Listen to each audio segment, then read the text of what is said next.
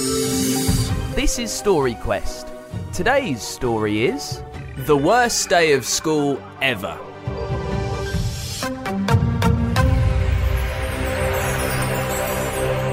Granny was waiting in the getaway car. Hurry up, slow coach! The old lady yelled through her thick black balaclava. Don't you dare! yelled the headmaster. Harry was sprinting across the playground to the school gates. The headmaster, Mr. Puzzles, was gaining on them. The large bag of diamonds was weighing Harry down and causing his arm and shoulder to ache. He wasn't supposed to become a burglar for real today. He loved playing robbers with his mates in the playground as a joke, but this was totally different. Hurry up, slug boy! shrieked Granny. Slug boy? thought Harry indignantly. I've just hauled this massive bag of swag across the school for you, you cranky old bag. Harry dived through the open window of the getaway car. In a move Grandma had been teaching him since he was four. Good jump, slug boy, said Grandma in a rare moment of pride. Hold on tight, it's gonna be a bumpy ride. The old lady slammed the pedal to the metal as the car lurched forward and with a massive smash plowed straight into Polly, the dinner lady's Ford Fiesta. Whoops a daisy, said Granny as she adjusted her balaclava so she could actually see. Stop! Oh no! Mr. Puzzles was at the open window and his long suited arm was grabbing for the big bag of diamonds in Harry's arms. Give me those! he shrieked, eyes wild, globules of anger spit hanging in his weird little beard. Harry clung onto the bag of diamonds with all his might, like a Brazilian yellow tree slug clinging onto a tree branch during a storm. Granny slammed the car into reverse and crash! Plowed straight into Jeremy the Lollipop Man's bright red Ferrari. Harry always wondered how Jeremy the Lollipop Man had such a nice car. Nice no more. Knew I shouldn't have bothered parallel parking, muttered Granny. Hurry! screamed Harry. Hurry! Mr. Puzzles was trying to prise his fingers apart. With a zoom, Granny's car lurched forward. Now, I'm sure at your school, the roads are designed for people to drive carefully and slowly for the safety of children. They aren't ideal for getaway car chases. There's speed bumps and bollards to dodge. Granny ignored all those obstacles and rammed through them with her seemingly indestructible beetle. Harry breathed a sigh of relief until he saw Mr. Puzzle's hands were still grasping onto the side of the car. Oh, this cannot be happening, sighed Harry. He thought his day was bad when maths, his least favourite subject, went on for an hour later, or that they also had English the same day. But then he got the message. The message on the phone, Grandma had instructed him to hide in the reading corner. Get the headmaster's diamonds! Now it's time! Kiss, kiss, kiss. It was an ominous message, and Harry had to spring into action.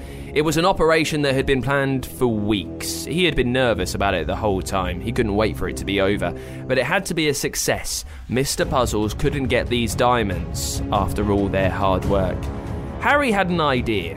In his bag for maths, he had a big panda calculator. It was giant and robust.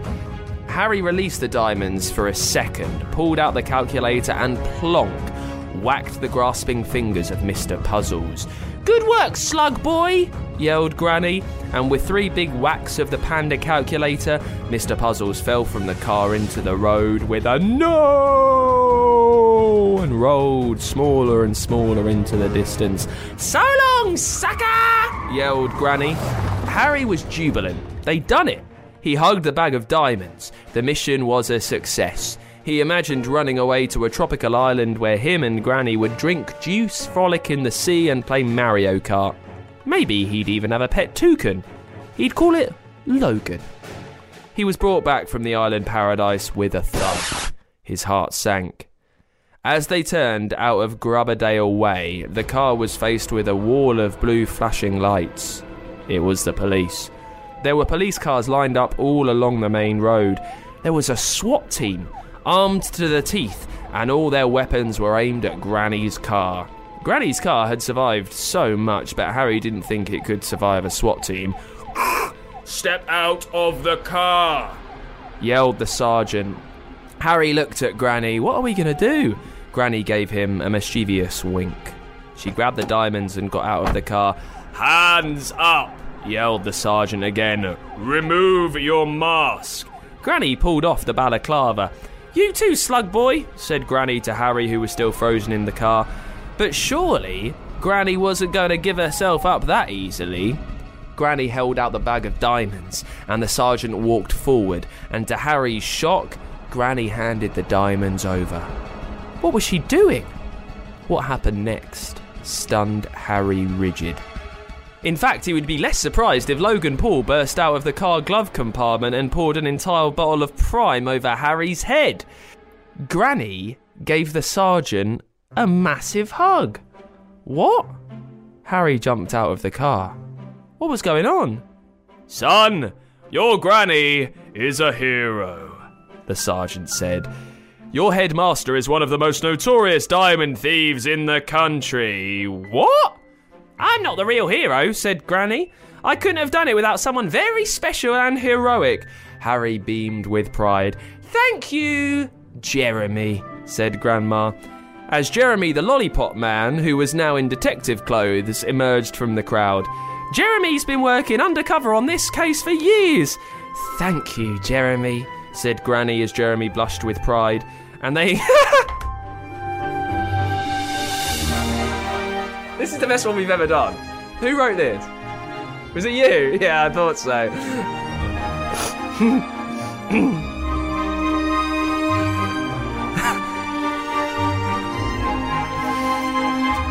um. Thank you, Jeremy, said Granny as Jeremy blushed with pride. And they engaged in a passionate kiss, which was ridiculously gross. Puzzles is in the road, ready to be arrested, said Granny. Good work, everyone. What about me? yelled Harry. Oh, yeah, well done, slug boy, said Granny. This was the worst day of school ever. Got an idea for a story? Tell us the title at funkidslive.com forward slash storyquest and we could bring your story to life.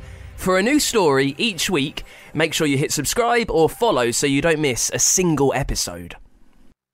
And we're with Harrison, who gave us the title The Worst Day of School Ever. Harrison, we had a lot of fun writing this story. Um, what gave you the idea for the worst day of school ever?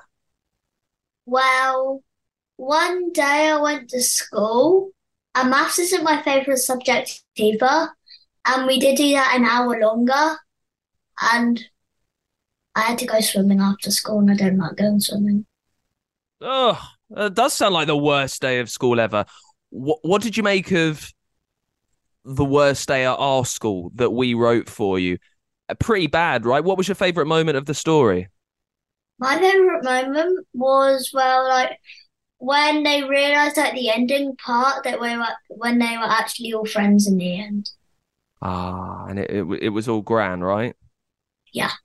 She was she was in on it. Who was your favourite character in the story? Uh, Gran, I think. Gran. What did you like about her? Because she's she's nothing like my Gran. Well, I liked how she was like dangerous but also sensible, but not sensible. When you think of your Gran or your Mhm. granddad or an old person you know, are, are they a bit strange and scheming like R1? Yeah. Oh, really? No. Well, sometimes. She's mostly nice though. Mostly nice. That's good. Not not not too strange or scheming.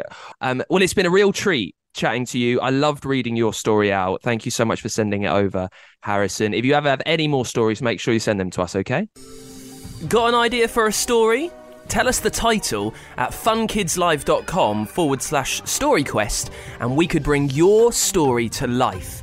For a new story each week, make sure you hit subscribe or follow so you don't miss a single episode.